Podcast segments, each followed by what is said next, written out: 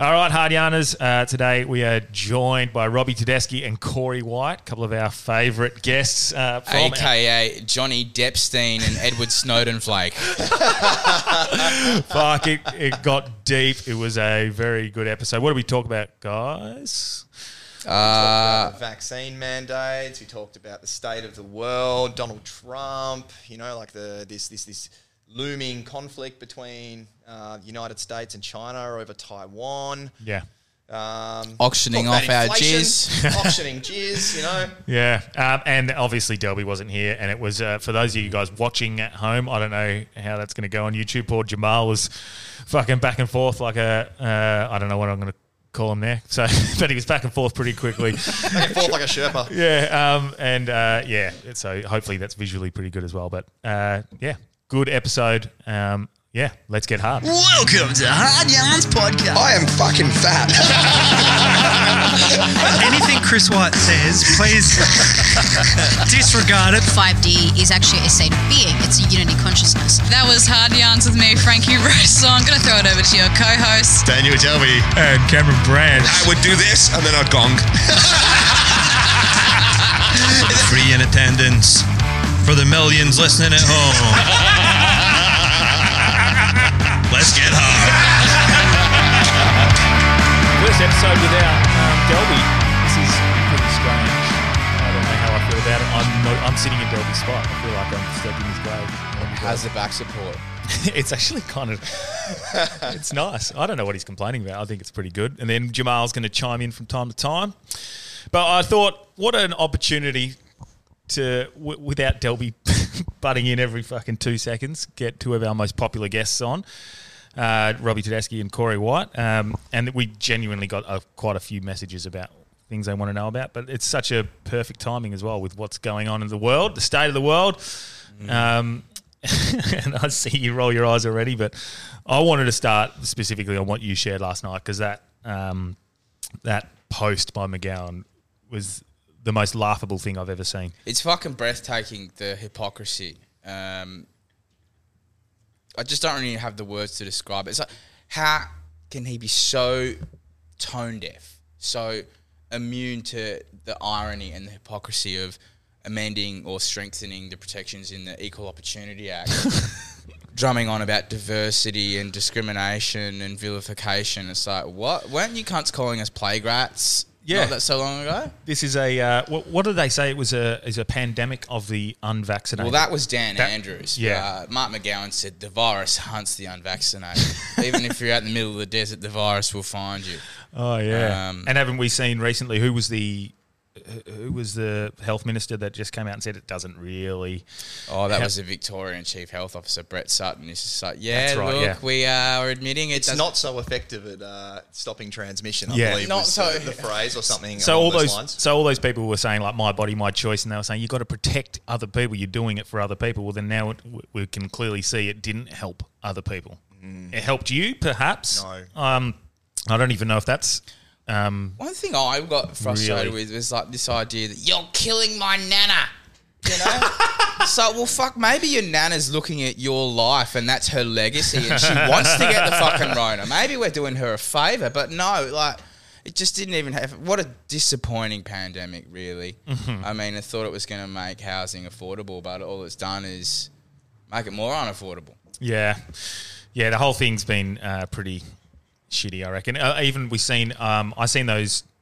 Was it? I can't remember who it was. It might have been the CDC were forced to release the figures for the booster shot, and they only released from 49 upwards, ages 49 and up, or 50 and upwards, to show the efficacy of the booster shot. And then they were forced through the Freedom of Information Act to release 18 to 49, and it was. Very low uptake. It was almost at zero efficacy. Didn't help at all. It helped for maybe 12 days or something like that. So ridiculous. Like I said back in January, mate, it's a battle of natural immunity versus James Herd morality. Why is that? Oh, sorry, keep going. Well, I mean, this was all done in a huge rush, and people who were like, no, let's just let this emphasise the precautionary principle here, because when of we ever gotten mistake or made a mistake on a very large scale as humans. Yeah. Been utterly vindicated. And now every day you flick through the news, it's like, what causes heart attacks today? It's cold water. We've seen solar storms. We've seen warm water. Yeah. We've seen afternoon napping apparently causes heart attacks, which has spent the fucking Spaniards into a tailspin. Oh. Just waiting for critical thinking to be a cause as well. Oh. At some point soon. Next it's going to be podcasts. Yeah, it's going to be white men on podcasts cause heart attacks. Yeah.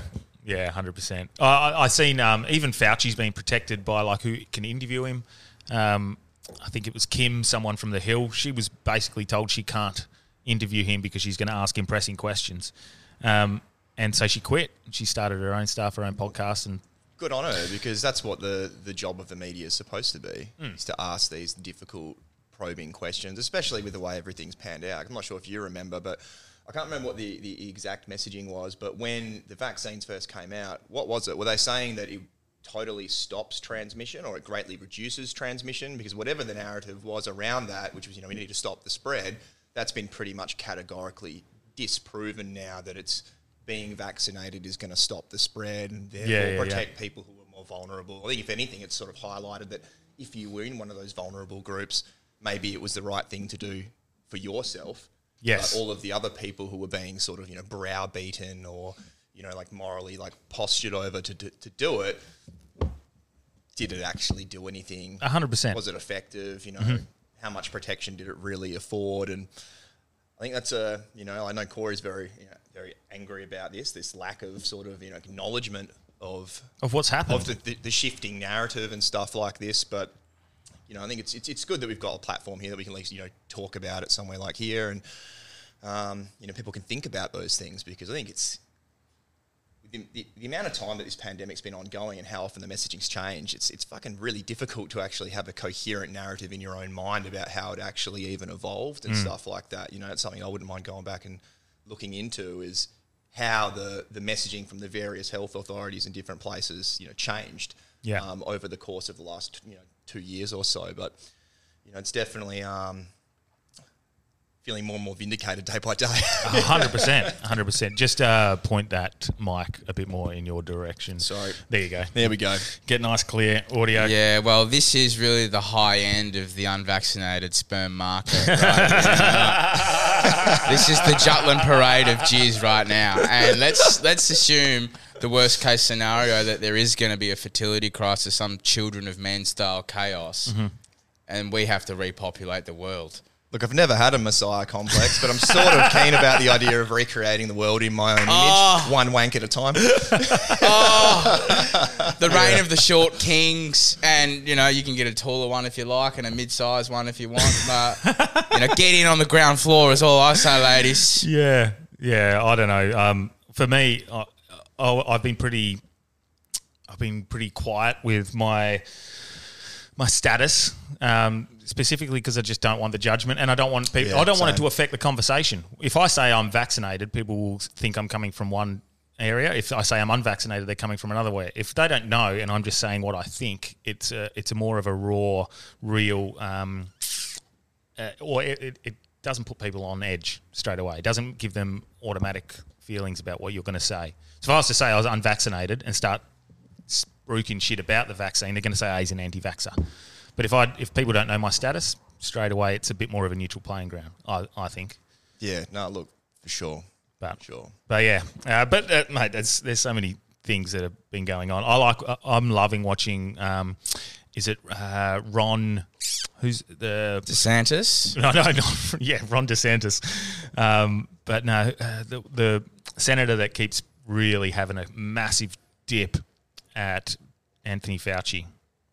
I think. Was he using his like parliamentary privilege in the United States to do it? You get your question time. Yeah. It's so funny. Like, he'll never answer yes or no. Like, he wanted to know about... plead the fifth. No, he wanted to know about certain things, like specifically if he received royalties from Pfizer and from these... And he's great question. Instead of saying no, he just said those sorts of things are private and it's not disclosed. So why don't you just say no? It doesn't fill you with confidence, does it? Not at all. That there's not some sort of, you know, like payola scheme going on there. Exactly. But the whole states is pretty fucked at the moment. Even the raid, Well, oh, look, man. this is the death knell of America. That was the Rubicon moment. That has guaranteed another civil war in that country, in my view. Yeah. To politicize the FBI in that way. And I got clued into this reading Matt Taibbi's blog. Funnily enough, there was a comment left by a Trump supporter who was referring to Thucydides' book about the history of the Peloponnesian Wars.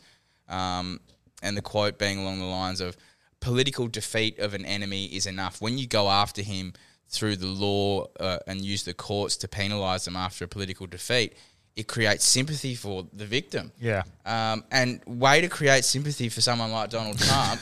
And that country's so polarised that there are two groups that see the institutions have been hijacked. There's no dialogue between each other. The results of the November 22 midterms, I don't think, are going to be accepted. No, not at all. The November 24 election is certainly not going to be accepted. No matter who wins, both sides are going to say it was rigged. Yep. Well, the Republicans are looking pretty good for the midterms, aren't they? Oh, dude, they were going to come in strong. But, you know, there's going to be allegations of fraud. And, you know, fucking they're all up to it. Mm. Yeah, and this is what I was saying to Jamal before. Trump's not the answer. He's not the greatest. He's not this saviour that I guess the Q people sort of think or anything like that. But he's definitely challenging the mainstream narrative, and he's challenging. He's trying to. It seems like I don't think he's got bad intentions. I think he genuinely thinks he's draining the swamp. I think he genuinely thinks he's seen the inside of the bad shit, and he's been involved in the bad shit and the corrupt stuff, and he's gone, this is not good.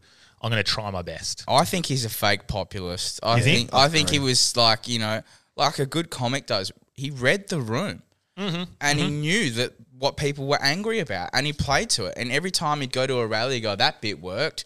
And then he'd take it to another town and build it up. And by the time you've done 20 engagements over 3 states, you've got a new hour of material, you know? And it's like the journalistic class in America couldn't fucking understand the Trump phenomenon. They confuse symptom with cause. Well, do you reckon that the reason he's successful is because he uses quite plain language in the way that he speaks? Yeah, he doesn't he doesn't speak like a politician. He uses very basic language, and especially in circumstances where like the whole, you know, electorate has felt sold out by both of the major parties. They've got someone at least speaking in basic language. It gives this sort of, you know, appeal or this sort of image that I'm talking straight, you know, I'm different to these guys. I don't think that he is. I'm with Corey. I think that he's an opportunistic populist as well. But I think the most frustrating thing about the whole Trump thing is that everyone just gets tunnel vision on it. Like that whole American, you know, democratic system is broken, like totally broken. And Trump's a symptom of that broken system. But all we want to focus on is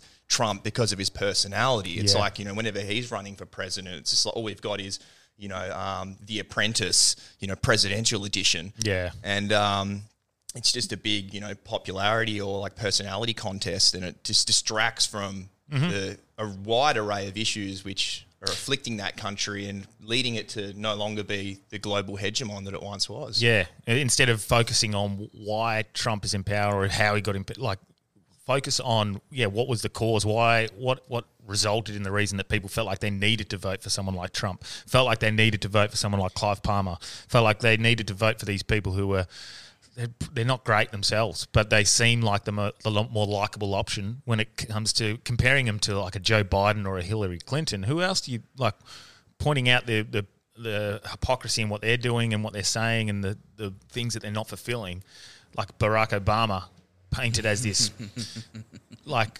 oh, I don't know, this angel of the political world. He's painted as this saviour almost of the United States, and you can see they're sort of gearing up for Michelle Obama to, I guess, maybe be the challenge instead of Biden, or that's how it looks like it's playing out. But he was just as bad as Bush, if anything. Like, he was worse. Yeah. He was much worse. He expanded the drone wars like, epically. He was a constitutional lawyer who like sort of presided over the destruction of habeas corpus. So that's the right to be actually charged with something. So you can't be indefinitely detained at the pleasure of the state, because what's going to happen if you have no habeas corpus is whoever's an annoying pain in the ass to the states is going to be whisked away to some, you know, lock up somewhere and never let out again. And that's a massive, massive, you know, betrayal of a fundamental, you know, sort of like pillar of the judicial system and of our democracy. So, You know, Obama, very eloquent. He's a beautiful, beautiful face for the empire. But when you go look through his presidential record, especially what he delivered relative to what he promised, it was fascism with a black face and good speaking skills. Can you imagine how nuts the states are going to go for Michelle Obama if she does run, though? It'll be like, you know, this... The glass ceiling stuff will be back, and she's their only chance, I think. When we are talking about a popularity contest, and Hillary is so far gone. There's no chance. What about AOC? Did you see her fucking fake arrest stunt the other day? Like, no, walking behind. So she's at some like Roe v. Wade rally, and the police are leading her away, and she puts her hands behind her back as if she's being cuffed, and then as she's being led away, she thinks the cameras are not looking at her. She's like. To the crowd. Oh my God. And it's like, hang on.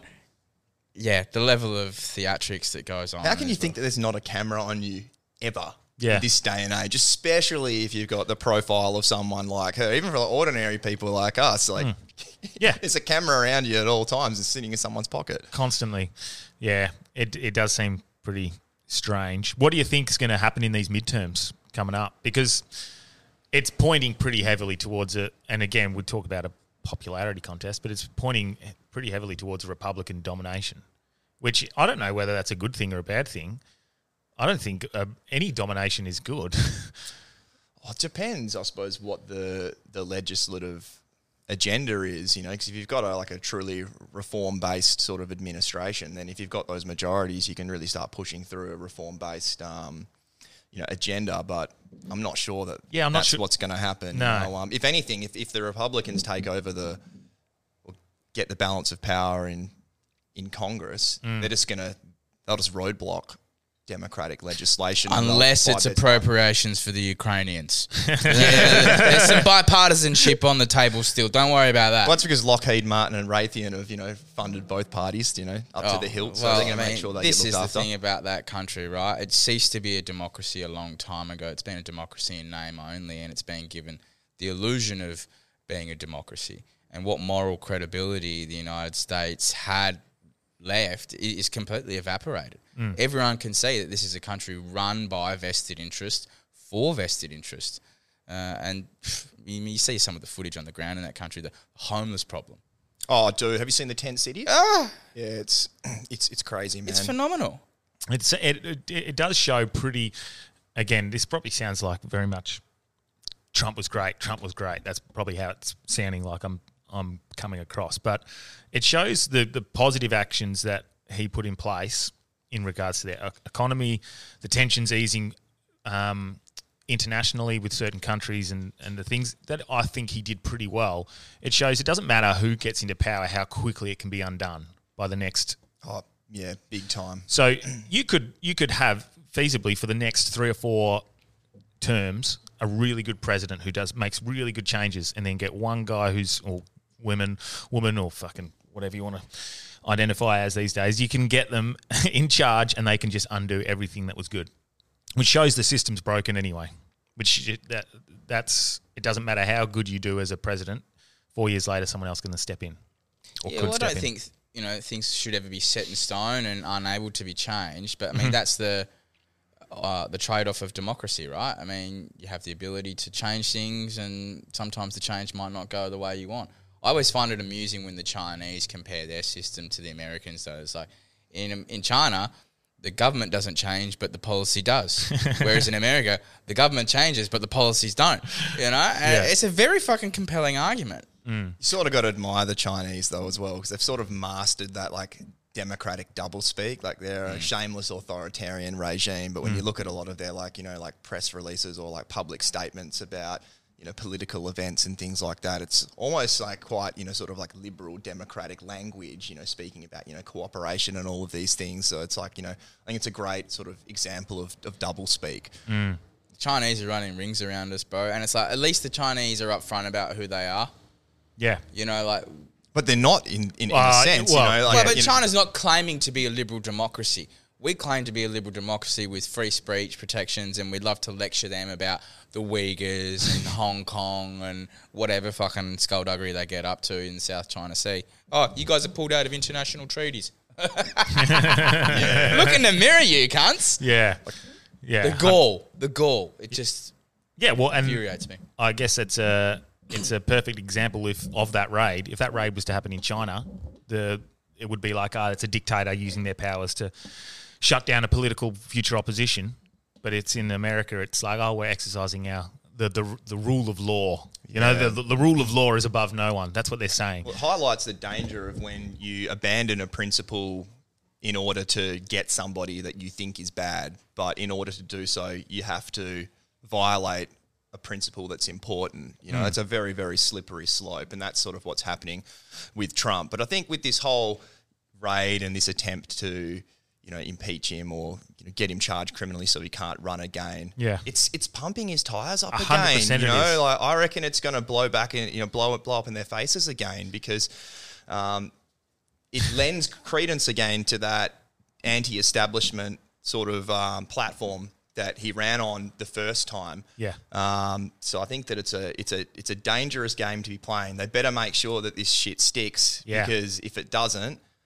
Nothing has stuck. No, what they're going for is that he's retained some sort of official record from his time in the White House, and if you have done that, then you're precluded from running for office ever again. So it's like a way of stopping him from ever going for presidency again. What I can't understand is the political naivety of the Democrats and the Department of Justice in doing this. Like, surely there's some smart fellas or ladies in there who understand the consequences of getting this wrong and what it's going to look like. There's desperation. To energise the other side. And it makes you wonder, is this by default or is this by design? Is this level of incompetence around us everywhere? Is that what we're governed by, or is it actually something more sinister? I don't know. I've said this a fair few times on the podcast.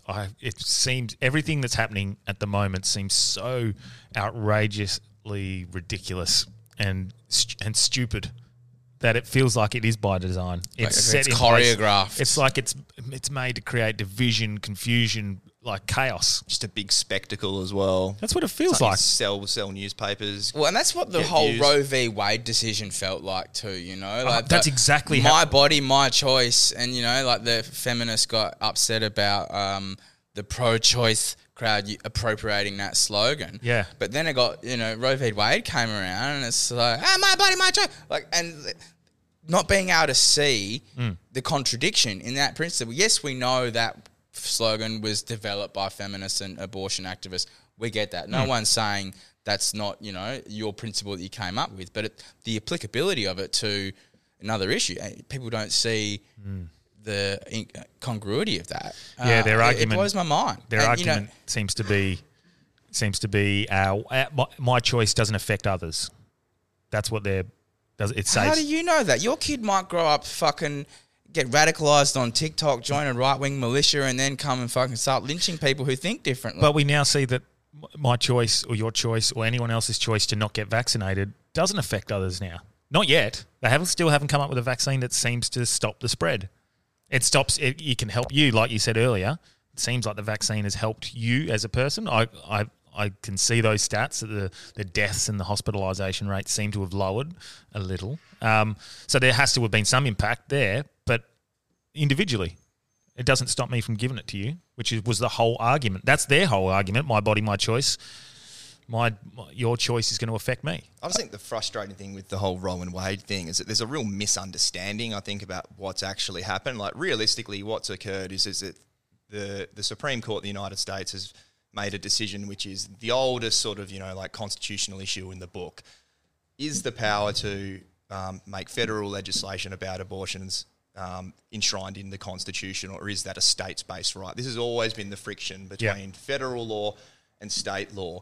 And they didn't. All they said was that there's nothing explicitly in the Constitution which allows us to make this law. It's a states-based thing. So they haven't effectively, you know, outlawed anything. Abortion. They're just saying it's up to each individual state, which opened the door for the certain states that are, you know, guns and abortion heavy though.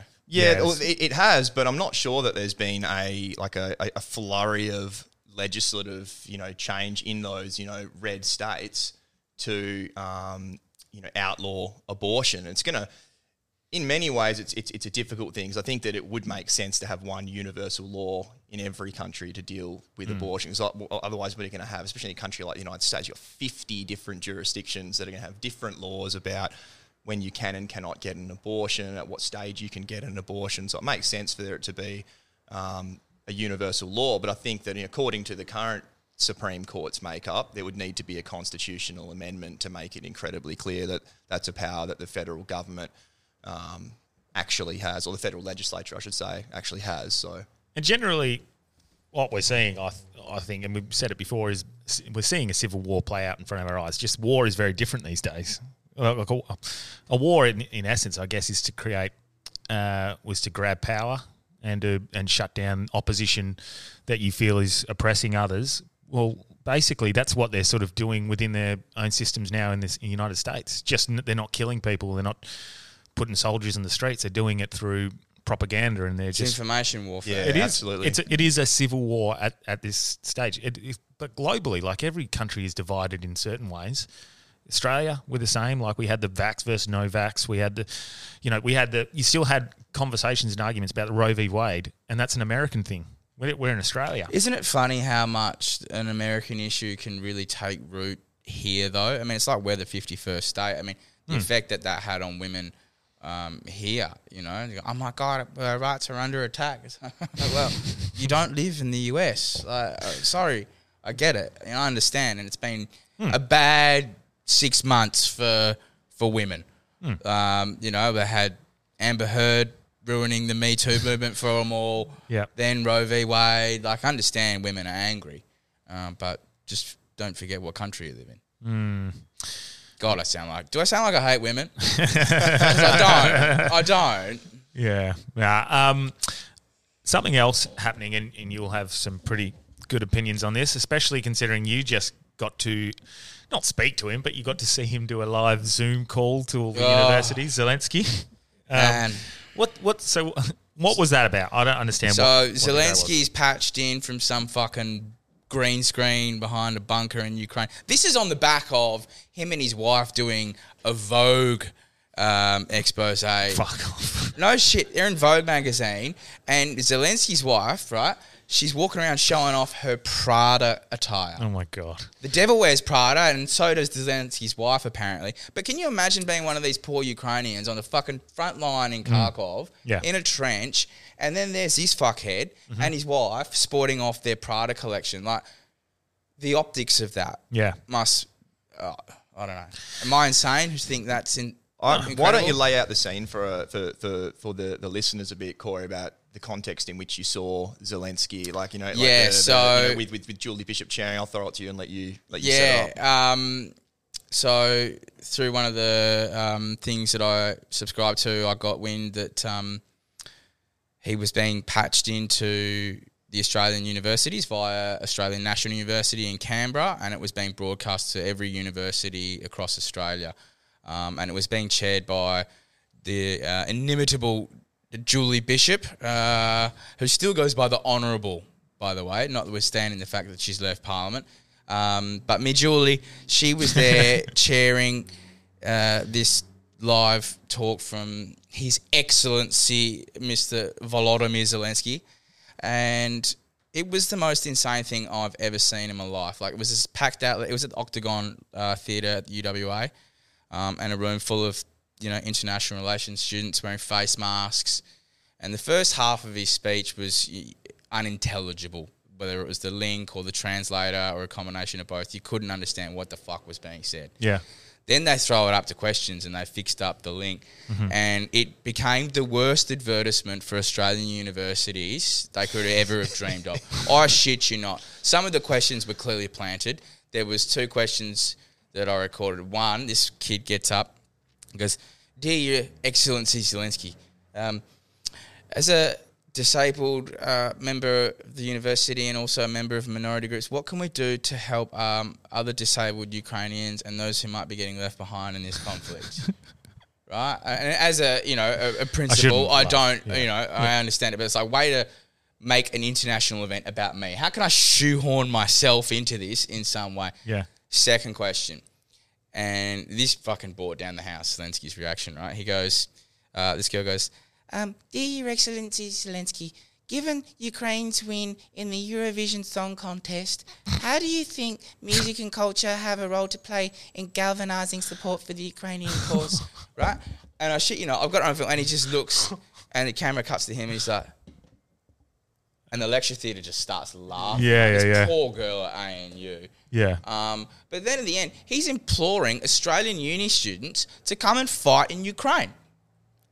They're all sitting there in face masks. How do you think they're going to go when they hear a fucking artillery shell overhead? Well, he's seen the quality of the Australian uni students. He figures that they're probably just... well, fucking cannon fodder. Yeah. Send them into the back of a Bushmaster. They worked out real fucking well. How's that going? We sent them 4 Bushmasters. They lasted about 6 days.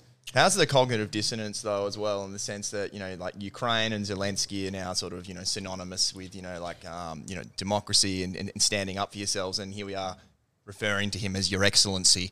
Not exactly the sort of title that you give to someone who's, you know, associated with, you know, like democratic principles. Right? And it's like, Your Excellency, you need to be wearing something better than a fucking brown shirt. Oh, his wife was wearing Prada, though. Is that, do you think that's all like theatre? Like what he's dressed as, he's dressing down as this. What, dressing in a brown shirt every time? Because when has a brown shirt in history ever conjured up some imagery of fucking... you know what I mean? Is he trying to just look like this down-to-earth? Is he? That's what it feels like. He's trying to look like a down-to-earth, failed Austrian artist who can speak really well. That's my view on him. And, you know, Ukraine has a Nazi problem. Mm-hmm. And there's so many documented accounts of... you know, the Azov battalions and the Right Sector, Svoboda Party, they are hardcore neo-Nazis running around that we're funneling weapons to. Mm. And CBS just had a report that got pulled a few days ago because it turns out only 30% of the weapons actually make it to the front line. Oh. So 70% of the weaponry ends up on the black market. Where the fuck's that going to end up? In the Balkans? Mm. You know, in some Albanian dive bar? I mean... Are we seeing so because it's obviously they're funneling a lot of the money from America, they're funding a lot of stuff over there, it doesn't seem to be making it to where it's meant to, from what I'm seeing, which I don't know what the whole, and maybe you guys can talk more of the inflation I guess story. That's what it feels like. It's a story. They're blaming the whole Ukraine war on the inflation. Putinflation. But we could see it happening like 10 months prior. I'm tweeting about the worst inflation that we've seen in America in the last, you know, 30, 40 years. If I'm tweeting about that, I'm a fucking dumb cunt who sits here and has a coffee and talks shit on a podcast. If I can see that 10 months before they even go into Ukraine, how do they think no one else can see that? How do they think intelligent people can't see that? If the inflation was already there, and now they're blaming it on the war, I'm assuming there is some sort of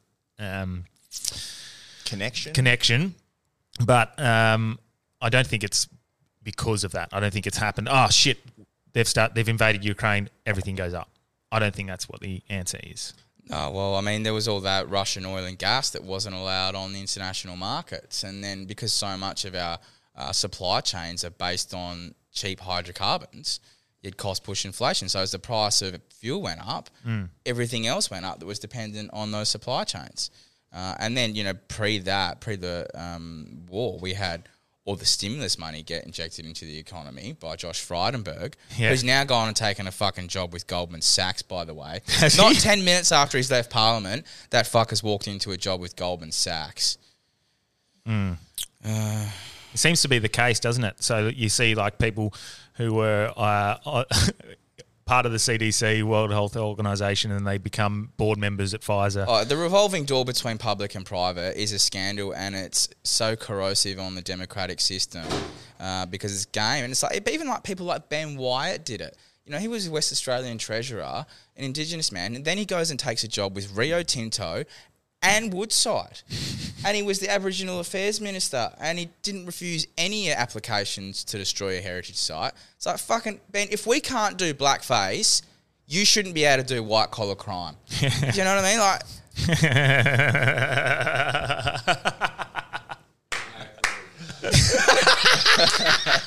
yes. I agree. Oh, fuck.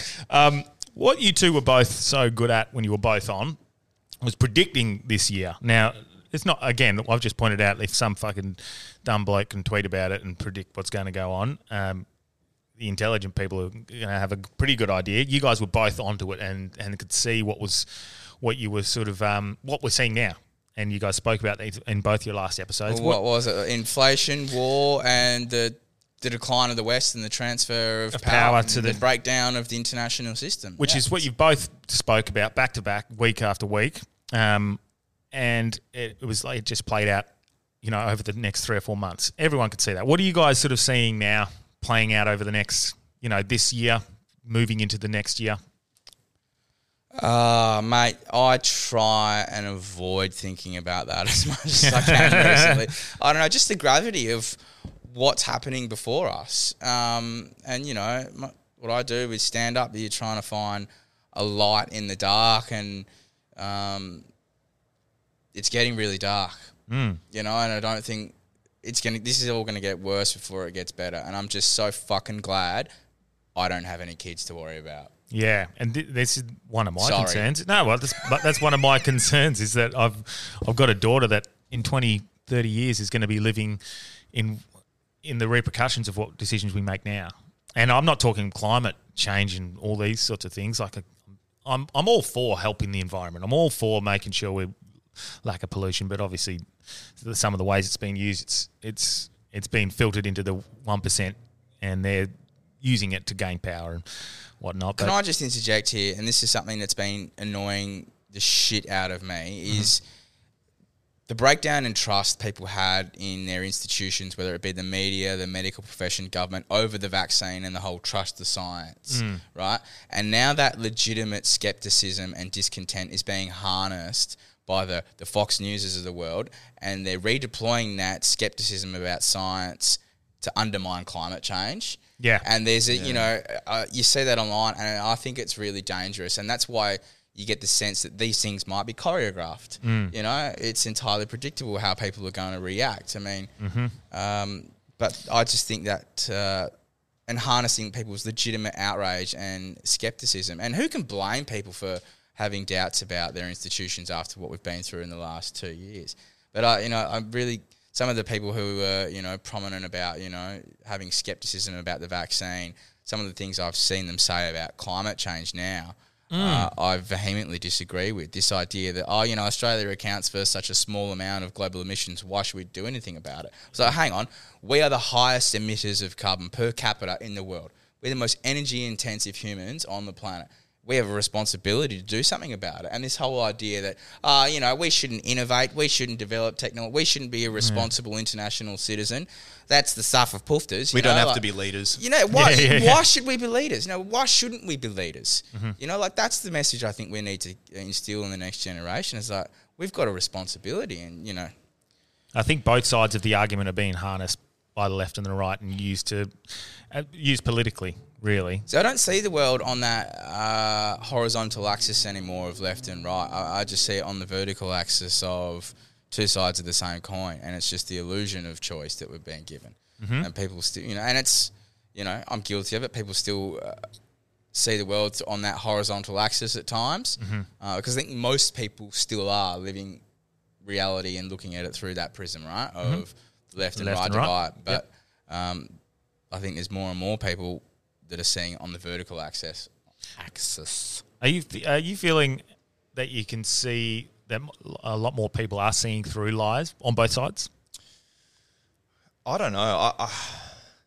I'd say probably not. I think what a lot of people are suffering from now is like a sort of a confirmation bias in the content that they consume, and I think that the media are really good at knowing who their audience is and trying to sort of tailor their content towards what they conceive as their audience's, you know, preconceived biases or positions. So I don't think that there is necessarily a higher degree of skepticism. I'd probably argue the opposite. I'd say people are just gravitating to what they already believe and shunning, you know, really aggressively and violently the views and the opinions of their opponents. So it's a pretty scary thing though, because to think that we might be living in a world now where we've basically got a bunch of people who are in fixed ideological camps who have decided this is what they believe and they're not going to be persuaded one way or the other, and they're just going to continually listen to more content that's going to, you know, entrench them even further in those positions. So yeah.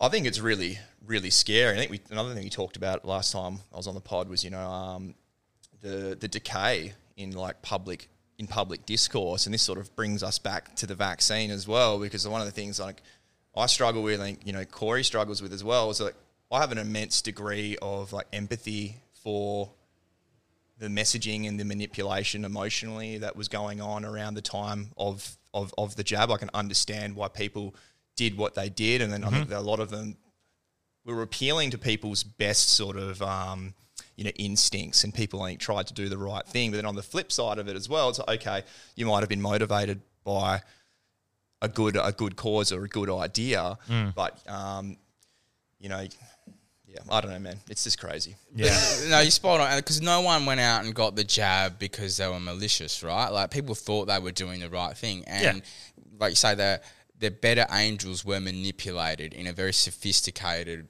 way. But what annoyed me was there was lots of people who was like, oh no, I got the jab to protect the community. No, you fucking didn't. Yeah. You got the jab so you could go travelling, you selfish fuck. Stop lying to us and stop lying to yourself. And that's not even an issue anymore. No. You don't even have to be vaccinated. There's certain countries. You can't get into New Zealand or the US or Canada. I don't think you can get into Bali either. And I'm not 100% certain on that, but I don't think you can get into Bali. But I reckon it's maybe you can, but we have to quarantine. It's that struggle of being empathetic, but then also being angry as well. It's like, I can understand why you guys did these things, but I'm also angry that you're now just ignoring the way, you know, that you know, unvaccinated people were treated, the way that we're sort of, you know, made to be perceived publicly as the problem, as, you know, and not caring about life. That's the thing that really bothered me, was this idea, or this suggestion that I care about life less than I do, or less than what other people do. That's just absolute garbage.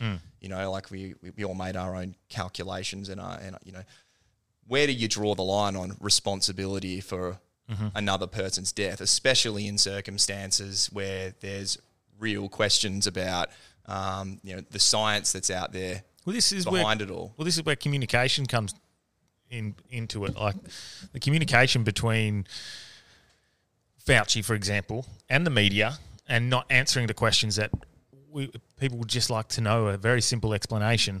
This is why you are incorrect when you make this assumption, or this is why this is correct, this is why this science is. Just have these open conversations, these open dialogues. It would fucking rid the world of a lot of cynicism, I think. But they don't have them. Absolutely. They don't have the communication. They don't. They just say, trust what we're saying. You're too dumb to look at this. That's the excuse that they used for the CDC not releasing the data for the Pfizer boosters, or I think it was the boosters shots in general. The reason they used was they said they didn't want the general public to misinterpret the results, the results were not good. They showed that they weren't fucking. They didn't do good job at all. We want you to accept what we say is the interpretation of these results. Exactly. We don't want you to say. We don't want you to look at that and see. It's shit. We want to go right. Yeah. Now just trust us. It did enough. That's basically what they've done. Instead of saying, how about even just say, look, hey, fuck, that didn't work. We're trying. We are trying. They can't, because the way and how aggressively it was promoted and enforced. Yeah. I they've got to carefully stage manage how they walk away from this now, because to have a proper concession and say, we got this wrong and it was a mistake, the political establishment is no longer viable in this country, or anywhere in the West for that matter. For something like of that magnitude to allow to have taken place, and people who had legitimate concerns. I mean, let's go back to Scott Morrison making himself the minister of fucking everything in May 2020. Right? This evangelical fucking troglodyte asshole in a nation of 26 million people signs a secret contract with Pfizer where we don't know how much it's cost. We don't know if there's any, you know, sovereign assets that have been put up as collateral. And in a nation of 26 million people, they bought 255 million doses. Who's doing the fucking maths? And they wonder why we're broke. And we still don't even know what it costs. And we only know that part of the contract because it was leaked. And it's like, okay, so the most criminal government in Australian history signed a secretive contract with a criminal corporation, and we were asking questions about that, and people go, you fucking conspiracy theorists. I can't forget the way some of the authoritarian personalities were revealed last year and earlier this year. It's like I saw a side of people that I can't unsee. And I'll never forget, I did a gig during the Fringe when I had to pretend I was one of them, and... you know, thank you to these Ukrainian hackers who gave us those great passports. Fucking primo.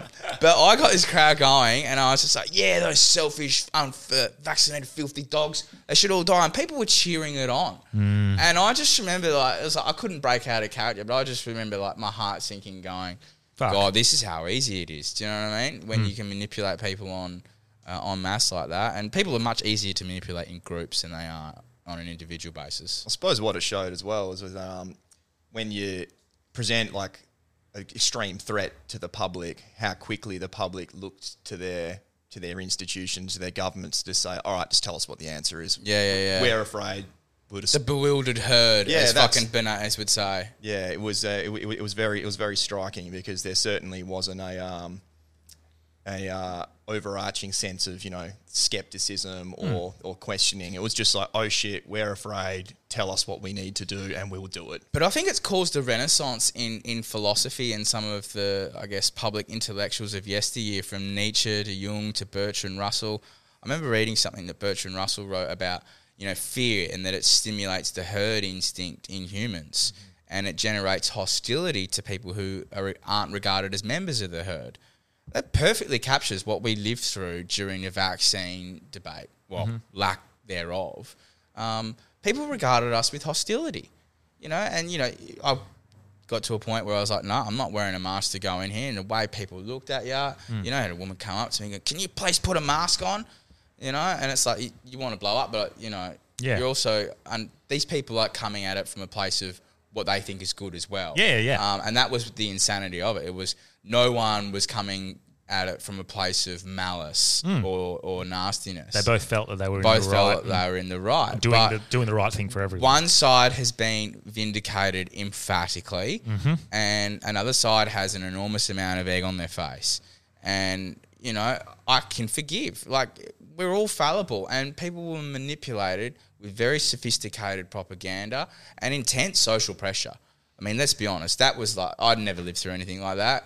I don't think anyone has. It was the perfect way of doing it, because it's so easy to say no to a government, but it's so hard to say no to your friends. Oh, man, I had girls bugging me, you know, why aren't you doing it? Like, I can't believe you're I can't believe you're falling for this, you know. It's like, no, I'm not doing it. And I've got good reasons to. They're not outrageous tinfoil hat reasons. These are very, you know, thoroughly thought out, and I don't think that they're unreasonable in any way, shape or form. Do you think...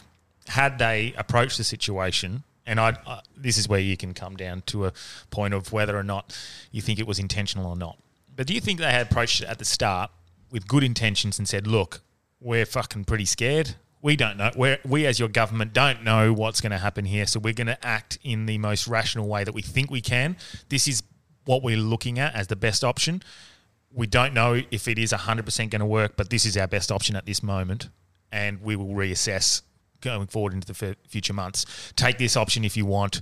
Don't if they came at that with that sort of thought process, that sort of angle, would it be easier for them to go, hey, we made a mistake? Yeah, look, absolutely, because there was virtually no humility from the from government and the medical profession when responding to this. I think like people think we've reached some sort of like apogee as a species, and, you know, technologically we can basically play God. You know, if there's some sort of new disease or, you know, or thing that comes along that, you know, we've got the brain power and the prowess to quickly come up with the solution and to get rid of it. But, like, we haven't even cured cancer yet.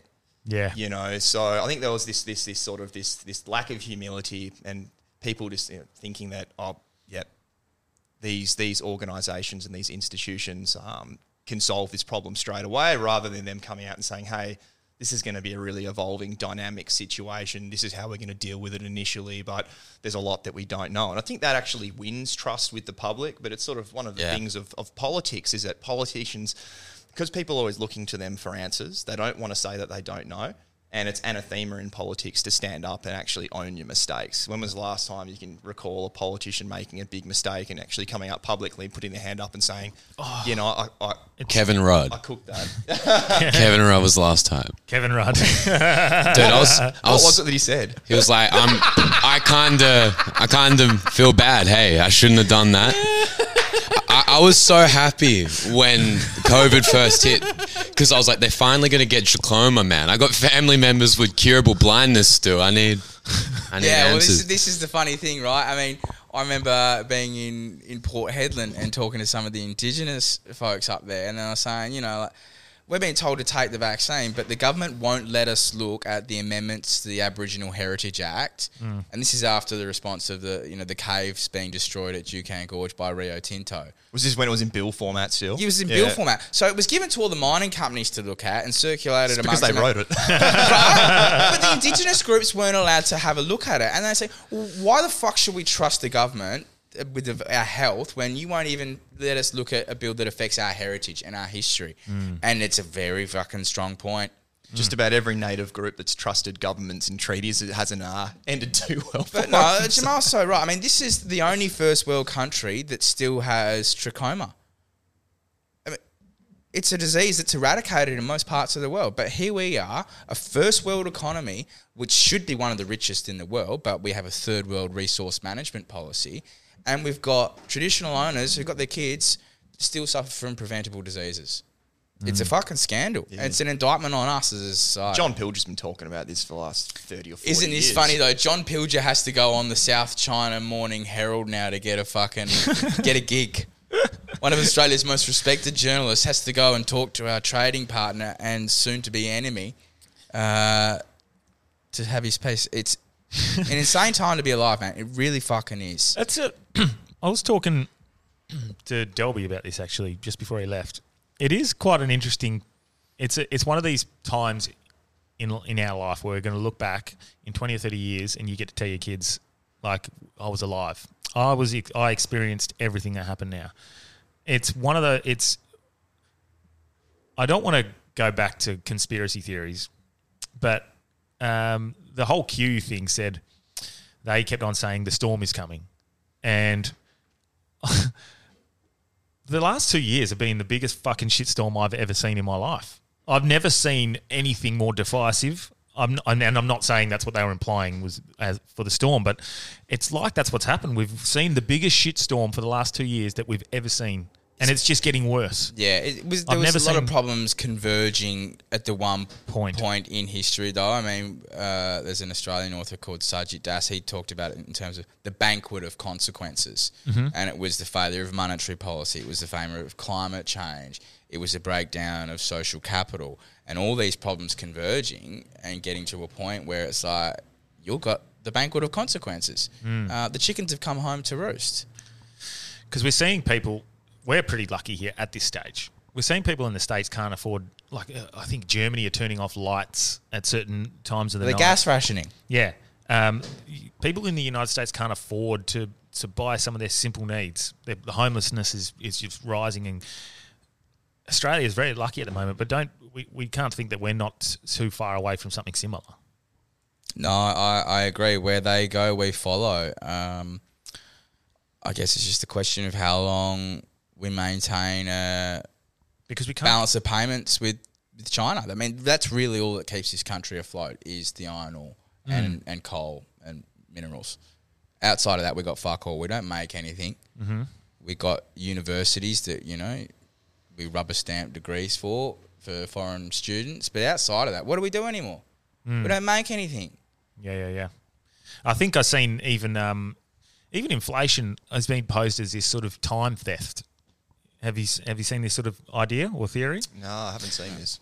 In regards to they've just slowly increased a lot of things. So you can look at it, the price of a house, for example. The price of a house, you know, the median price 40 years ago, and I'm going to have to just go off memory what it was. Let's say it's $15,000, I think it was, for like a median average house price. And over those 40 years, it's now $450. But the actual inflation doesn't equal what the price rise was. So the inflation of what $2 would have been worth or $100 would have been worth didn't go up. It ended up being 4 times as much. So the inflation of a house price, instead of being like whatever the inflation was, again, I'm stupidly trying to do this off memory, but the inflation was not equivalent to what the actual price hike was. Do you understand what I'm saying? So, like, I probably totally botched that explanation. But you can see it in everything, you know, like from consumables. I mean, the only thing that's really stayed constant in my life as a consumer has been the price of cannabis. Yeah. Has that gone up? An ounce has always been $300. There's been like a fair bit of variability in that as well, though, in terms of, you know. Yeah. What your dollar buys you. Well, maybe we need to put fucking drugs into the consumer price index to formulate the inflation figures, you know? It's like, okay, it's not as bad as we thought. Yeah.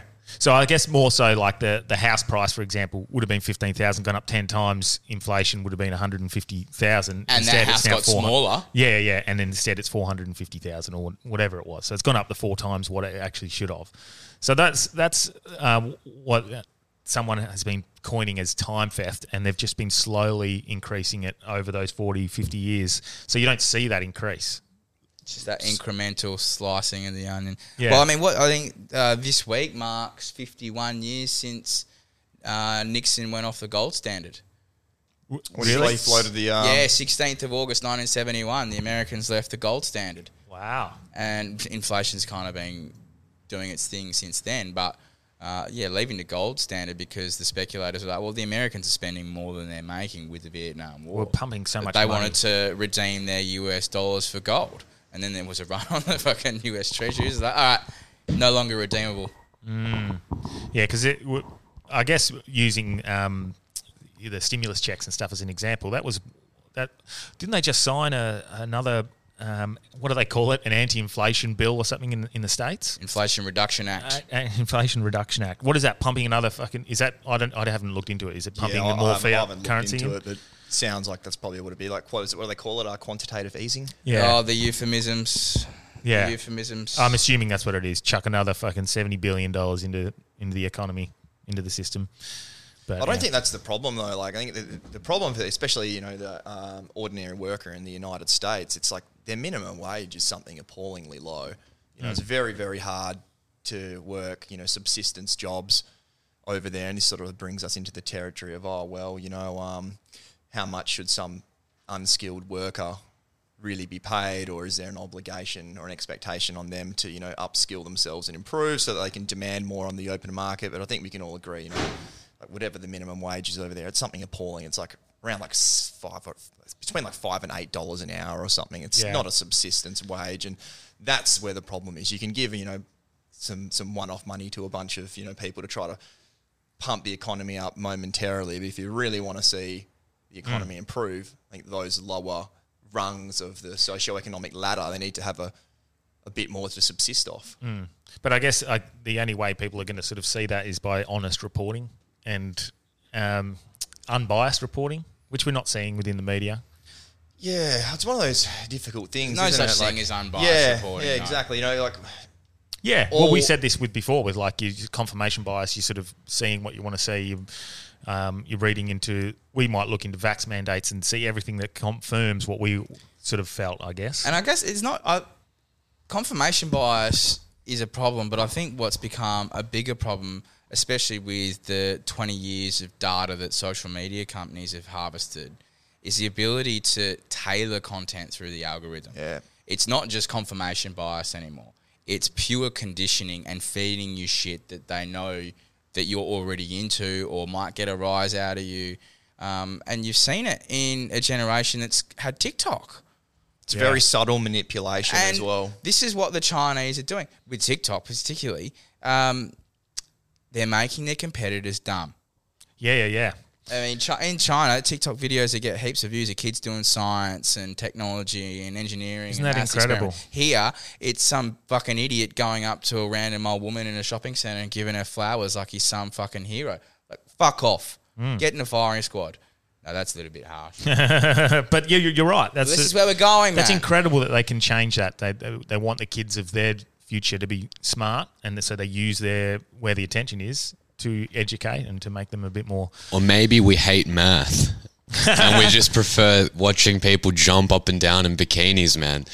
What if it's not China? What if we're just dumb cunts? Oh, and you think and as a society we've had it for too good for too long and so hedonistic. There is. I'm not saying that's what it is. I'm just saying there's parts of that within myself that I recognize. We all just need hardcore Chinese parents who are forcing us to work our rings off. That's what I said. Yes. Yeah, because at the end of the day, the algorithm wants you to stay on the platform that you're watching. So they're going to show you more of what you want to see. So you're right there in a sense, and I'm not 100% certain that's correct, but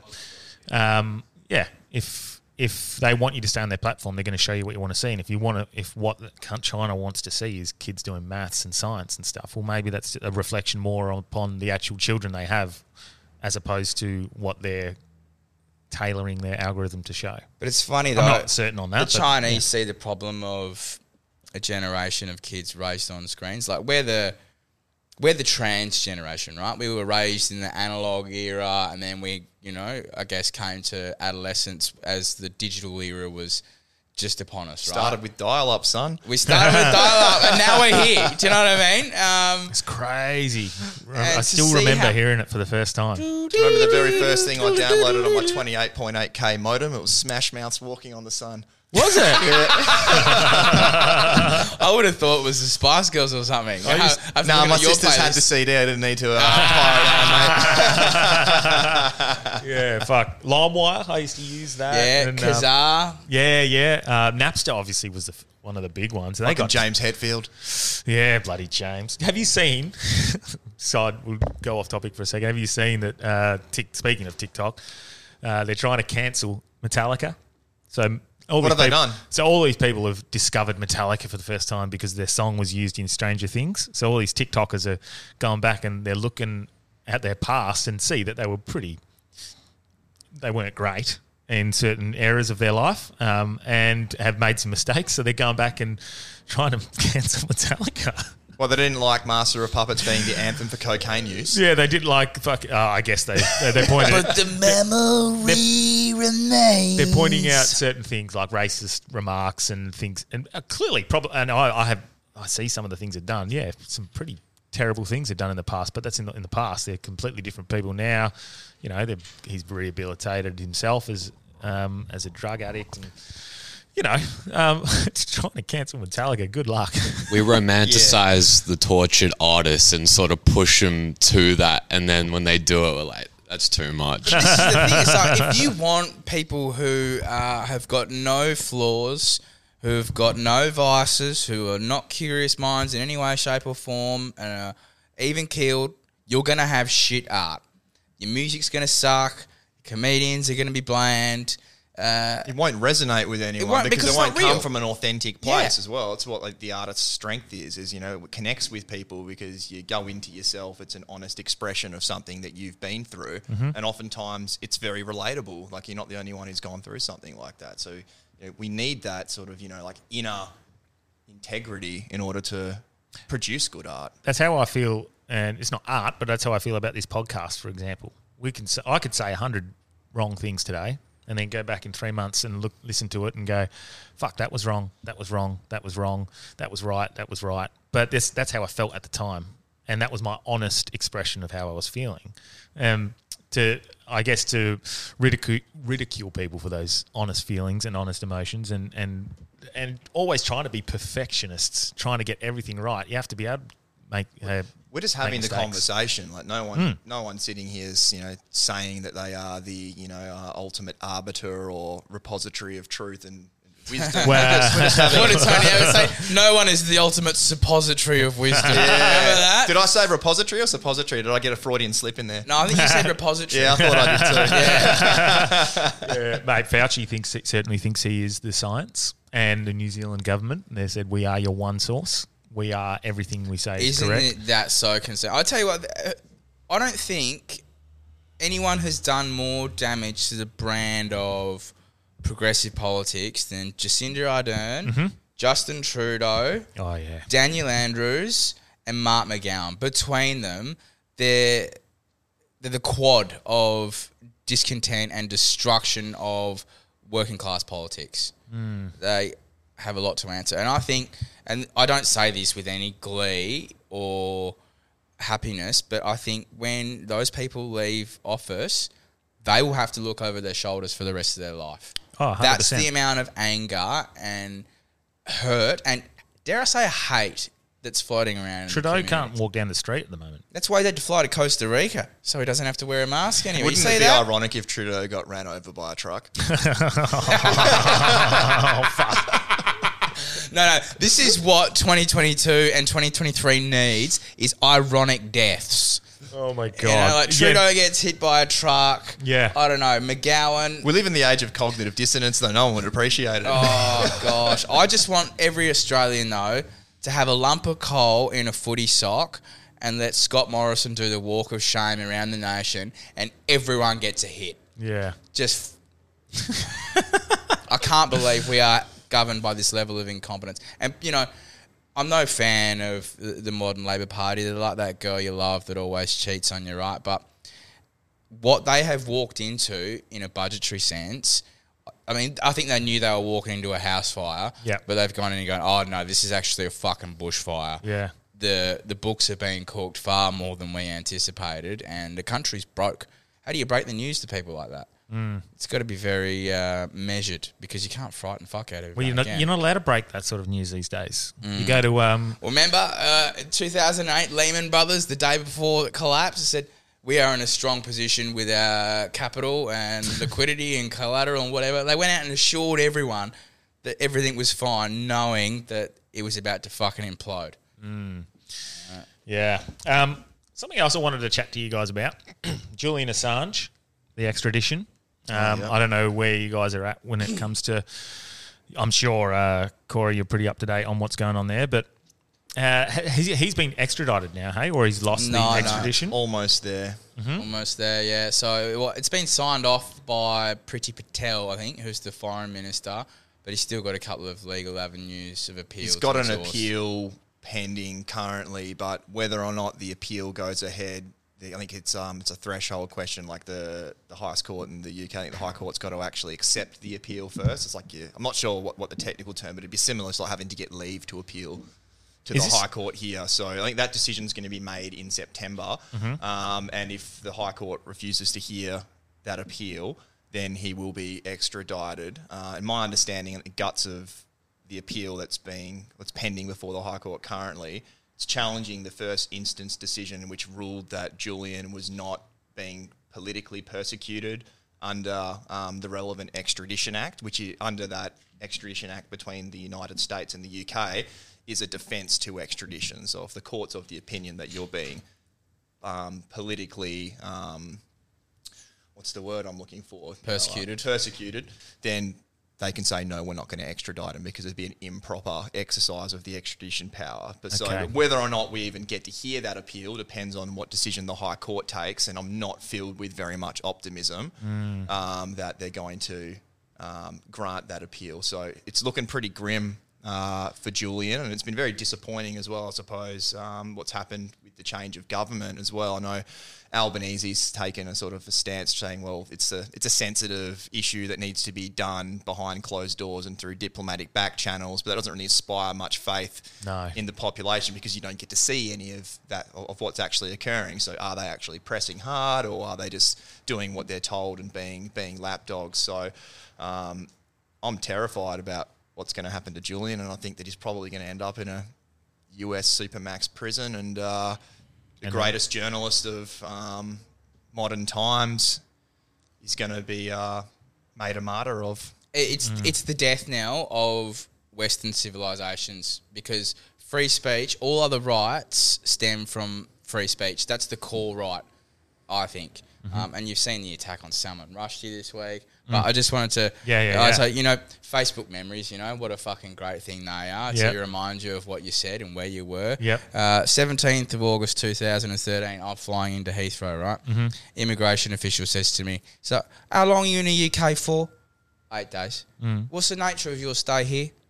Mate, I'm actually just here to bust out Julian Assange from the Ecuadorian embassy and take him home. He goes, what, you're a comedian or something? And got searched at every fucking airport ever since. Classic. That is a good memory, I guess, at this stage. Actually, I think the Assange's lawyers and a couple of journalists have just sued the CIA. Yeah, and they won. Really? Did they? Yeah, Jen Robinson won in the European Court of Human Rights. I think they proved that the CIA was spying on her. I'm not sure if the I think that there might be a separate litigation that's been started that's connected to it, because I was reading about it just the this morning. But yeah, because apparently what happened was the CIA got into bed with the security contractor for the Ecuadorian embassy, which was a Spanish firm, and they were basically taking the phones and things of visitors who came to see Assange. They were lifting all of the information off those phones, and they were listening to private and legally privileged conversations between Julian and his legal team. Yeah. And that fact alone really should have been enough to invalidate the whole trial, because that's one of the most sacred parts of the law is legal professional privilege, your right to be able to sit privately with your lawyer, bear your freaking absolute heart and soul and all the worst parts about yourself, and have this person try to act for you in your best interest. So it's the fact that was ignored, and that was totally it wasn't even glossed over in the I think the Supreme Court decision. It was just totally ignored. It's been an absolute failure of the independence of the UK judiciary, and history is going to judge that very, very harshly. And it's not just the judiciary, it's the journalistic class. Oh, yeah. The abandonment the of Julian's been shameful. The fucking moral cowardice of that industry is shameful. And when their children grow up in a world where saying the wrong thing lands you in a fucking government jail, they can sit back and think, how did this happen? Because we all didn't say anything when Julian was taken away. And it's the greatest stain on this nation's foreign policy at the moment. What are they charging him or trying to prosecute him for? It's been charged under the Espionage Act, which was a World War I era piece of legislation which was designed to stop people speaking out against the war effort and reducing public enthusiasm for the war. It was used, I think... It's been used pretty horrifically as well, hey? Most famously, when it came out, it was used against a guy called Eugene Debs, who was a socialist leader, and he was imprisoned basically for speaking out against the war. He... ran for president, I think, as an independent presidential candidate from prison. Wow. Funnily enough. But yeah, no, so it was a World War I piece of legislation which was designed to stop people trying to put a dampener on the war fervour at that time. Because was it about the war fervour, or was it mainly designed to stop the transfer of military secrets and espionage? I think ostensibly it was to stop military secrets and espionage. Because they hung was it the Luxembourg couple who were convicted under the espionage? Oh, and Rosa Luxembourg. No, I can't remember. What was her name? Oh, the name escapes me now. But there was a couple who were convicted under the Espionage Act and were put to death in the 50s. Yeah, I can't. Jamie, can we look that up? Can't recall that. I do recall it has been used in. It was, and I guess like a lot of systems and laws put in place, it's put in for a really good reason, and then used to persecute people who go against the popular narrative or what they're the agenda at hand. This is a problem, though. Information is the currency of democracy, and across the world we have a currency crisis. Because our information has been debased. Oh, Jamie, sorry. Yeah, that's real. Right. They were put to death in 1953, June 19, Julius and Ethel Rosenberg. Rosenberg. There you go. Atomic secrets to the Soviets. Ooh. See, and this is what they're trying to do with Trump as well. They're trying to they're hopeful that something that bad comes across. Is that what they're trying to with the because that's what I'm assuming they're trying to go with the Espionage Act. I imagine they would be, or. They just want anything to stick in terms of the Russia stuff. Look, they've already tried it. Yeah. And I reckon if they were going to dig something up that was going to implicate Trump in terms of being involved with the Russians or taking marching order from the Russians, it would have come out already. And why take, 15 months? 15 months? 16? Oh, the endless prosecution. It's achieved nothing. And every time there's been an alleged smoking gun, it's been fucking a blank. Absolutely. Like, you just can't land a shot. I mean, he's the Teflon Donald at the moment, or everyone's throwing the shots. It's just got nothing to throw. But well, the Steele dossier, for example, like there's was all bullshit. Like not just knowingly fabricated and then pushed by the Clinton team administration. Meanwhile, the laptop story was maybe wouldn't that be fucking funny if the way they got to Donald Trump was through his son's laptop. Oh, God. And there's photos of him smoking crack with hookers and got guns to their head while they're sucking his dick. I guarantee you that'd be like plastered across every mainstream publication the world over, unlike the way the Hunter Biden story was suppressed. So, the Hunter Biden stuff, that story is, yeah, it's mind-blowing. The fact that, one, that they suppressed the whole situation. Two, that they think that the crack smoking and the hookers is the issue in that laptop. No, it's the peddling of your father's influence. Exactly, overseas. That's the freaking thing. It's using your father's relationship and status to gain a corrupt benefit from a country that is being stolen from since the end of the Soviet Union. If your son is not corrupted, but it's leveraged by another country, that's not good. When your dad is the president. Don't get high on your own supply. Fucking. I mean, everyone's got foibles, and you know. A bit of fucking crack and some hookers. You know, he wouldn't be the first white man in the world to have engaged in that behaviour, but to benefit from that level of corruption, that's what I consider crook. And I'd never, ever condone someone for suffering something like, you know, it's a mental health, usually, condition that when you're going down those paths, you know, crack addiction and those sorts of things. So I'd never find an issue with that. This is why, like, when I've told people about the laptop, they're like, who cares? His son was a crackhead. I fucking don't give a shit. That's not what I care about. It's also, do you want your media reporting honestly about both sides of the political aisle as well? Because that was the sort of the motivation. It was like, we're so committed to getting rid of Trump and we're so convinced that this is right and virtuous that we're just going to ignore this legitimate story about Hunter Biden and Joe Biden, because we consider that he's a far more palatable choice than Donald Trump. So it's like, you know, that's a massive betrayal of the audience. And then using that same concept of, you know, he's got classified documents, classified material, and nothing happening in the same way to Hillary Clinton, who mishandled 30,000 documents. Yeah. Fucking kidding me? Do you know what I mean? Like we talk about irony and it's immunity to hypocrisy and irony. I think, as far as I'm aware, you two as former lawyers would probably know better, but as far as I'm aware, like even mishandling of classified documents isn't even – there's a fine.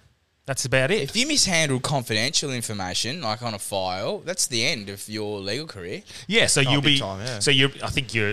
barred from your positions. You lose your confidential or your classified clearances, but that's it. So that didn't happen to Hillary for whatever reason. And that's all, I think, at worst, that could probably happen to Trump. But I guess that could stop him from running for president. Is that what they're... If they get something to stick. But, I mean, look, everything that's come out... And I am no fan of Donald Trump in any way, shape or form. Mm-hmm. And it's like people here, you have these conversations where you entertain the complexity and context and nuance. They go, oh, my God. He's a Trump supporter. You're a Trump supporter. It's like... No, we've got to become non-binary thinkers in this world. Things are not black and white. There are issues of grey everywhere, and to explore the grey with Ukraine, for example, you're a pro-Putin fucking Russian apologist. Or if you explore the grey with, you know, the laptop, it's like, you're a Trump apologist. No, it's so much more complex than that, and it's insulting to people's intelligence when they're constantly... fed these really simplistic narratives all the time. I definitely would get put in that basket of being a Trump supporter, and I definitely would.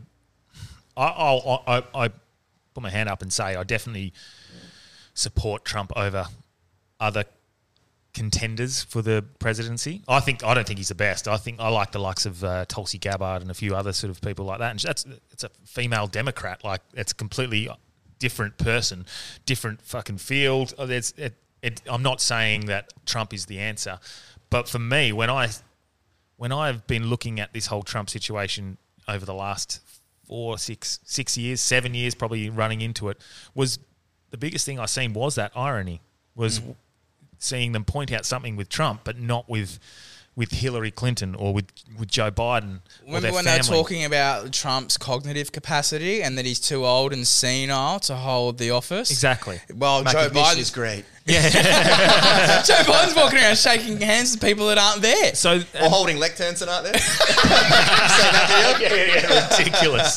So that sort of stuff is what didn't only push me more towards like thinking Trump is a better option. It also made me go, made me start to question things like this is bigger. This is more like a conspiracy. This is they're pushing it on purpose. This made me feel media is aligned with a certain side, and then that's how I guess I definitely 2 or 3 years ago was like, yep, Trump is the answer.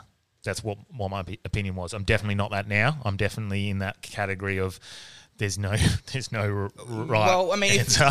If the giant douche or the turd sandwich, what are you going to choose? I mean, yeah, the South Park episode. But for me, I mean, and there's been a number of people who've made this point. Like, I would have voted for Trump purely for entertainment purposes. Oh, dude, there's no denying that his campaign and his reign in office was super entertaining. Mm. Right? He's an open mic comedian who's grabbed the entire world by the pussy. Yeah. It was fucking hilarious. Yeah. Yeah. I guess as a person who was always against international war crimes, I did like seeing that the international conflicts lessened and eased tensions with certain... Who doesn't want to see tensions between Russia and the United States ease? I don't think the Ukrainian war would have materialised had he got a second term. No. Or it might not. It might have happened later on, but I don't think it would have happened when it did. Mm.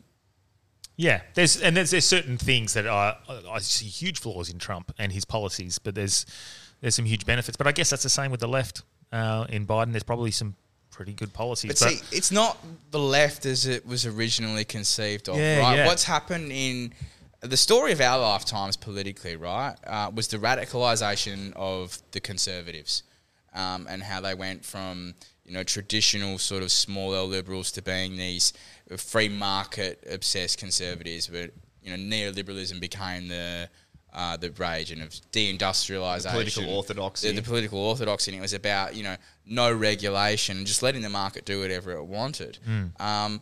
But then I think after about 2008, after the GFC, the lefties that I grew up with at uni stopped being about seeing the world through the lens of socioeconomics and being solely concerned about identity when you can...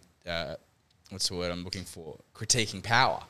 And that's just not how the world works. It can be very skin-deep sort of assessment. It wasn't like a systemic or a structural analysis anymore. It's like individual... like a false consciousness, you know, like a pseudo-intellectual ideology that's dressed up as sophisticated progressivism when actually all it does is divide people who used to be members of the same team. Mm. And who does that benefit?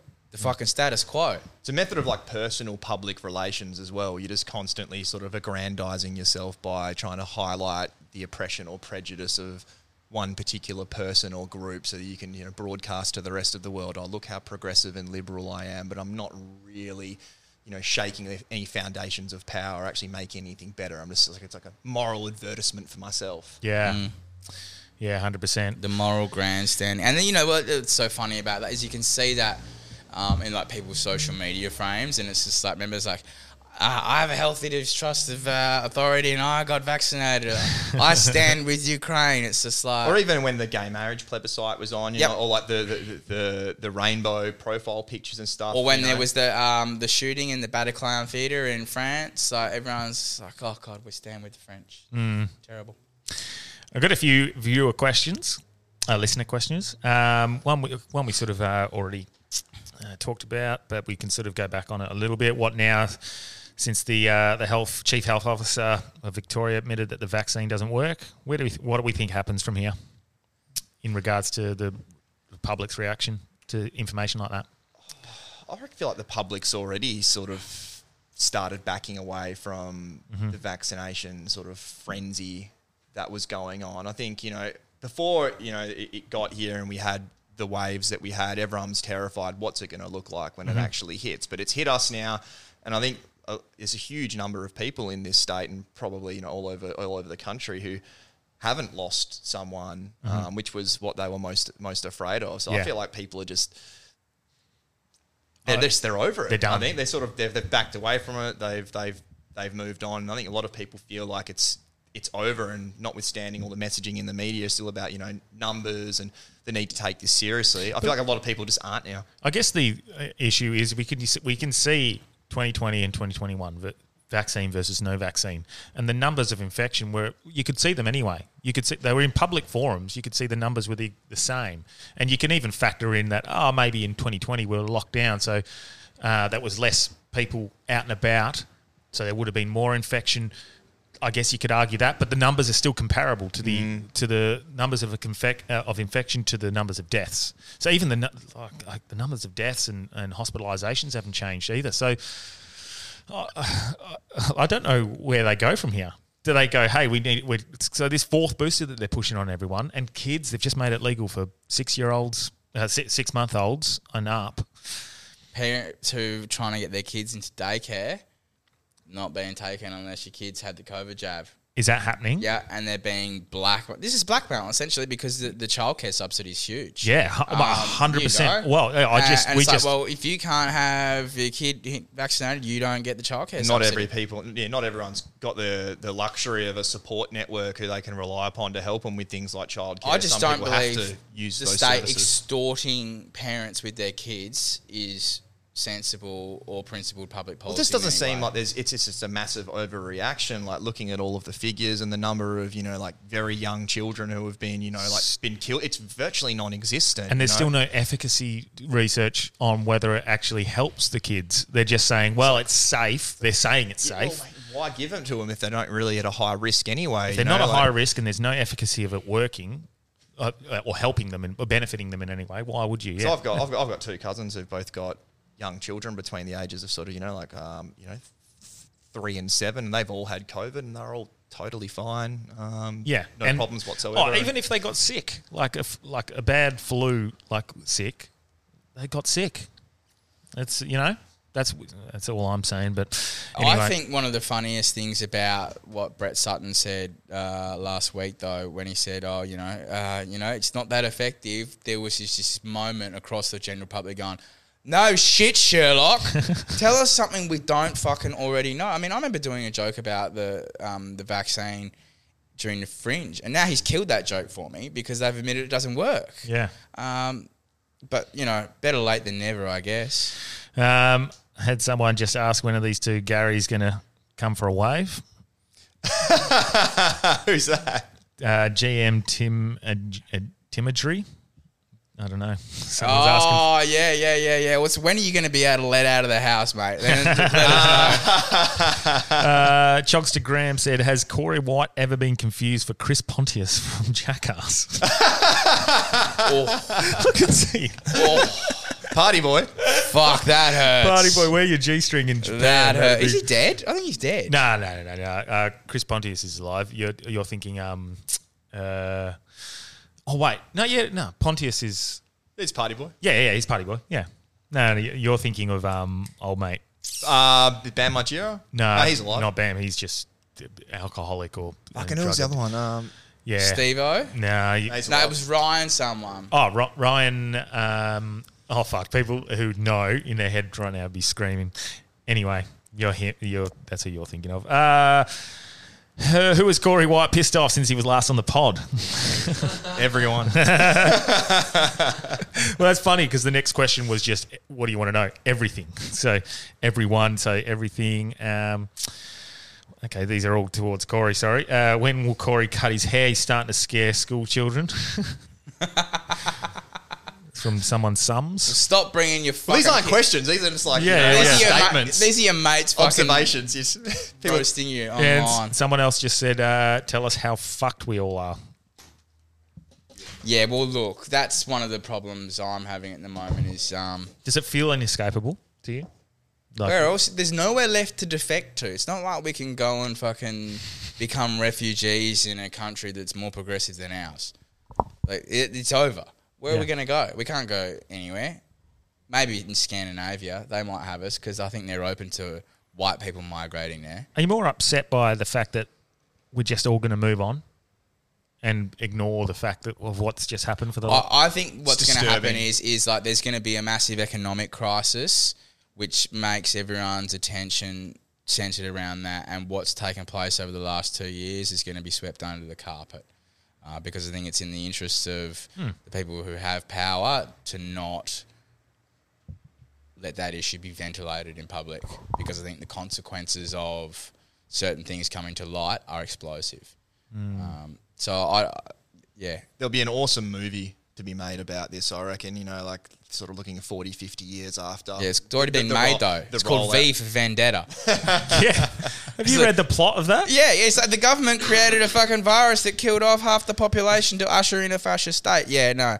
I'm familiar. It's the plot, and it's set. I've never seen that movie. It's set in 2020. Did you know that? Is it really? It's set in 2020. That's a trip, man. Yeah. So it's set in. When was it released? Like 90s. Late 90s, early 2000s. It's Natalie Portman, like clairvoyant director, and well, and you know, you see some of the clips from The Simpsons. You know, that's where the Dr. Hibbert's trying to give Bart the vaccine. He's like, catch you later, inoculator.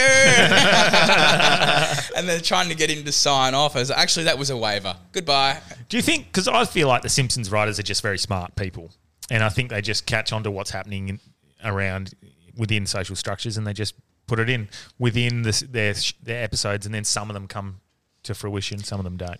Yeah. That's just how I, you know, like how they always say, the future is predicted by The Simpsons, that Donald Trump, for example, becoming president, and that same scene of him walking down the escalator. Have you seen that one? No. You haven't seen the exact... No. I think that wasn't that a marketing gimmick? Because when I first saw it, I was like, that's the perfect marketing gimmick. This guy's so smart. Like recreating The Simpsons, because it came out first. So you could have done that. So do you think he did it? For sure. I reckon his marketing team is smart enough. The fact that they predicted that President Trump was a thing as well. Anyway, it's just something you can see that's not predicting the future. That is literally just, hey, he would have been in Trump Tower. This is where he probably would have come down from. And he had often suggested he felt like he could be president one day. That's just using your logic. Like, we're doing an episode based in the future. Trump did become president. It's funny. That one came true. That's how I think. But it's funny. I mean, even South Park have been so ahead of the game with predicting. They're geniuses. Again, the same thing. I think they're just attached to what's happening. They understand what's happening within the society. Well, it's awesome. It's used their program as like a platform for, you know, cultural like commentary and analysis. And that's their achievement. That's why art is so important. You said that last time. That was one of our best defenses was art. 100%, because people are turning in this era of insanity and ubiquitous fraud and deep fakes. People are turning to art to give them meaning and purpose, or make sense of the world around them. And, you know, art is the propaganda of truth and justice, and, I think it's more important than ever. Yeah. Right, so is there anything else you guys want to chat about that you felt was important to... Well, there's been some things happening around... We've glossed over Nancy Pelosi's... Taiwan. little fucking staycation into Taiwan. What the fuck? I was up that night, and everyone... there was a whole heap of base motherfuckers around the world on Telegram just watching that plane being tracked, and there was F-16 scrambled, and there was that classic meme of the couple laying in bed just... watching, is this going to be the end of the world? That's how it felt. It really did have the end of times feel about it. What was she doing? Oh, look, can I play you this clip? Yeah, of course. This is from Nancy Pelosi. Just put the audio there on the mic. In, I think it's the early 90s. Fuck, mate. She's gone to China in the early 90s. Pun was there. No, where is fucking Nancy? I take too many screens. While you're looking for that, did you see at the Commonwealth Games how they worshipped that giant mechanical bull for like 20 minutes? Oh, dude. Wasn't that satanic? What? How am I not supposed to go Alex Jones level freak out? Like, they're spending a lot of money on this giant mechanical bull, man. Yeah. And I think it's fake. I go, there's no way. Oh, my God, it's real. Mate. Have you seen it? Have you seen it? No, I haven't seen it. I didn't watch the like a trip. So was this the opening ceremony stuff? Yeah, for the Commonwealth Games. No. And it the bull is bigger than you're imagining right now. It's so massive. Really? And it shoots fire. And it has a woman that has been displayed in I can't remember specific religious rituals of the coming of end times. Yeah. And you're just why? Are they doing this to just fuck with me subconsciously? These archetypical images hidden within a game. It's like the Bohemian Grove became the opening ceremony. It went on tour. It's the Up and Smoke Bohemian Grove tour. And I'm just wow, Snoop Dogg looks fucked. Yeah. Fucking hell. Oh, what a shame. But this is Nancy Pelosi, I think, in 1994. Okay. Visiting Tiananmen Square to pay their respects to pro-democracy activists slain there 2 years ago. We've been told for 2 days now that there's freedom of speech in China. Oh, man. But, what a savage indictment on the state of that country. You've got a fucking 75-year-old alcoholic with fake tits and more facelifts than anyone who's probably ever held that office. That never gave her husband going in there and I was about to say provoking massive inside track. Provoking the largest nuclear power outside of the US in the world. They're just playing games with it. It feels orchestrated. I honestly feel like they want it. They want war. And the United States... They want it. Bang, they're willing to sacrifice some of their cities. That's how it feels. They've only got one card to play, right? They've only got the nukes. Yeah. They've only got the nukes. And everywhere else, the Americans, I think, have suffered from technological hubris. They assumed that, the Chinese, they're backward. Their engineering's not as advanced and sophisticated as Western engineering. We'll always have the technology advantage over them. And they're going to wake up, and we are in this boat with them, right? Because, we've hitched our wagon to the Americans and, we're wedded to their destiny now, unless something drastic happens. I think they lose a hot war with China. Yeah. I think they lose. Well, it's slowly... Everyone loses, but I don't think America... exists. Just think about the logistical differences and the capabilities that they have as well. I know US has got, bazillion bases all over the world, but Taiwan's just off the eastern coast of China. Logistically, how difficult is it going to be for the Chinese military to organize an invasion of Taiwan relative to a US response? And, what's the US response going to be? Are they actually going to put boots on the ground with their own troops, or will they support it in the same way that they have with Ukraine through, money and weapons and things like that? I just don't think there's any, real possibility that Taiwan can withstand a Chinese invasion if they choose to go that way. Of course not. It's done, man. It's so easily able to be blockaded. I mean, the Americans have got Okinawa over near the north. They've got the Philippines, but outside of that, I mean, there's no bases really, unless you go to that side of Asia. And I think the Chinese would surround Taiwan and just bombard it, and they'll take it regardless. They don't care about the cost. Now, when that happens, I say when, because I don't think it's avoidable. Yeah, I think you're right. That's the scary moment. That's the moment where. I'm almost happy I live in Perth, one of the most isolated cities on the planet. Not that I think that is a factor, but that's a scary moment in time, I think, and that is the moment we live through where us as society will have to deal with a big fallout. Something like I never lived. We clearly none of us lived through Hiroshima, Nagasaki, but. They're obviously big moments in time that we remember, and I feel like something like that is when that is the starting point of something pretty. This is the best case scenario for humanity that I can see is that there's a change in 2024, whether it's the Democrats or Republicans elected, doesn't matter. But there's some sort of détente where the Americans and the Chinese get together and sit down and go. Neither of us want nuclear war. Yeah. It's in no one's best interest. But Taiwan is not a core interest of ours, but we need to save face here. Mm. Let's, do what they did with Hong Kong and have a handover period with the British. Okay, for 90 years they're going to have this legal system. and then it would be yours. Then everyone goes away and wins Nobel Peace Prizes, and we averted a nuclear catastrophe between two nation states. But I just don't know if we live in the world anymore where we are governed by sane, rational people. Well, look at what we've seen for the last 2 years. Some of the decisions that you just go, this is nonsensical, doesn't make sense. And then it creates further division, further chaos. Do you know just, what it feels in theme with the last 2 or 3 years. I'm so over these, like, fucking influencers with the hot takes that are just so stupid.